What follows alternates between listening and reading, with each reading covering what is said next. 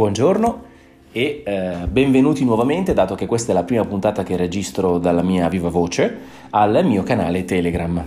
Oggi parleremo di investimenti sostenibili o investimenti ESG, detta all'inglese. In italiano suonerebbe ESG, che è un acronimo che sta a significare Environment, Social and Government, cioè ambiente, responsabilità sociale e governance.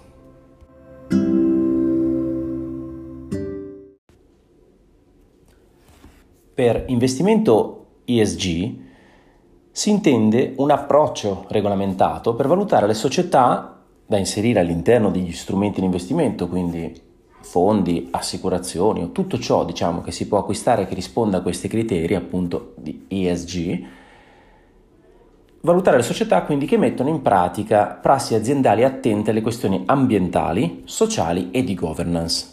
Le caratteristiche ESG consentono di integrare informazioni non finanziarie ma che hanno un impatto nei processi di investimento. I tre pilastri degli investimenti ESG sono quindi le tematiche ambientali, le tematiche sociali e la governance. Per quanto riguarda le tematiche ambientali, i punti di attenzione dei, degli analisti che eh, utilizzano società ESG e che scelgono le, quelle società sono cambiamento climatico, risorse naturali, inquinamento e rifiuti e opportunità ambientali.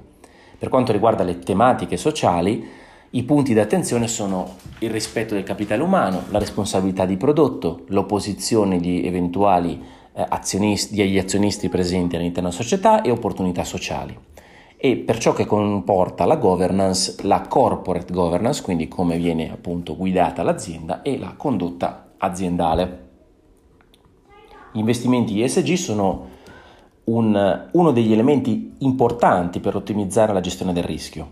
Chi investe tenendo conto del, dei principi ESG può guardare oltre i tradizionali report finanziari e avere una visione più ampia delle prospettive di rischio e rendimento a lungo termine di una società. Persino i titoli di aziende con bilanci solidi e operanti in settori altamente tecnologici possono in realtà risentire di notizie ed eventi di vasta portata.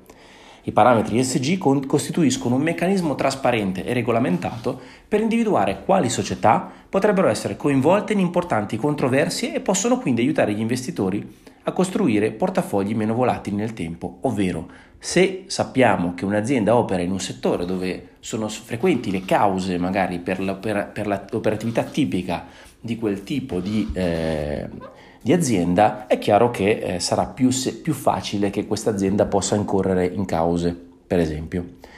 I rischi sistematici che coinvolgono per esempio la produzione industriale possono essere schemi clima- gli schemi climatici, la scarsità di acqua, la sicurezza dei dati o la carenza di competenze, mentre invece esempi di rischi legati sing- alle singole aziende sono, possono essere incidenti, frodi, interruzione della produzione o scioperi per esempio.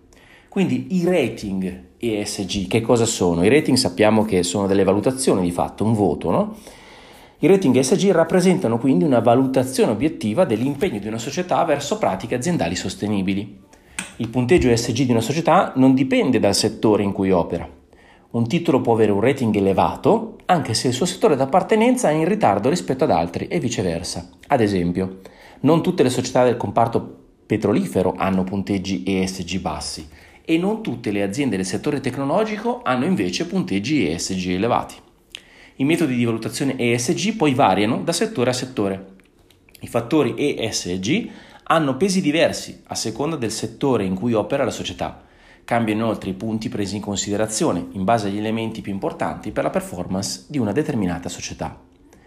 Azimuth ha lanciato Azimuth Sustainable, che è il progetto del gruppo teso a promuovere proposte di investimento con criteri ESG. Già diversi fondi della gamma di Azimuth sono eh, annoverabili tra i fondi con elevato rating di sostenibilità, in particolare eh, la Z Fund 1 Global Equity Global ESG permette di rendere l'investimento un, un, gesto di attenzione inoltre, oltre ai principi che abbiamo ascoltato prima, eh, anche un gesto di attenzione verso i meno fortunati. Perché? Perché intanto ci dà un'esposizione a tipi di aziende che rispondono ai requisiti che abbiamo sentito in precedenza.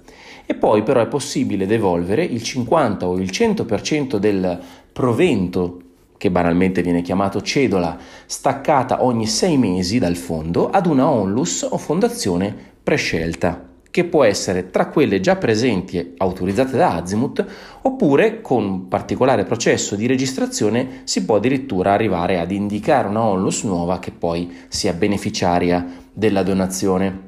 Sono oltre 40 ad oggi le onlus fondazioni su tutto il territorio nazionale con le quali il gruppo Azimut ha attivo un accordo di collaborazione per le quali sono in essere importanti iniziative, momenti di incontro e condivisione anche a sostegno dei progetti. E la donazione, pensate, è addirittura valida anche ai fini della detrazione fiscale.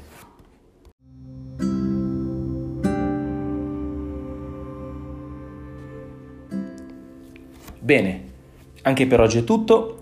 Grazie per l'attenzione e alla prossima puntata la prossima settimana.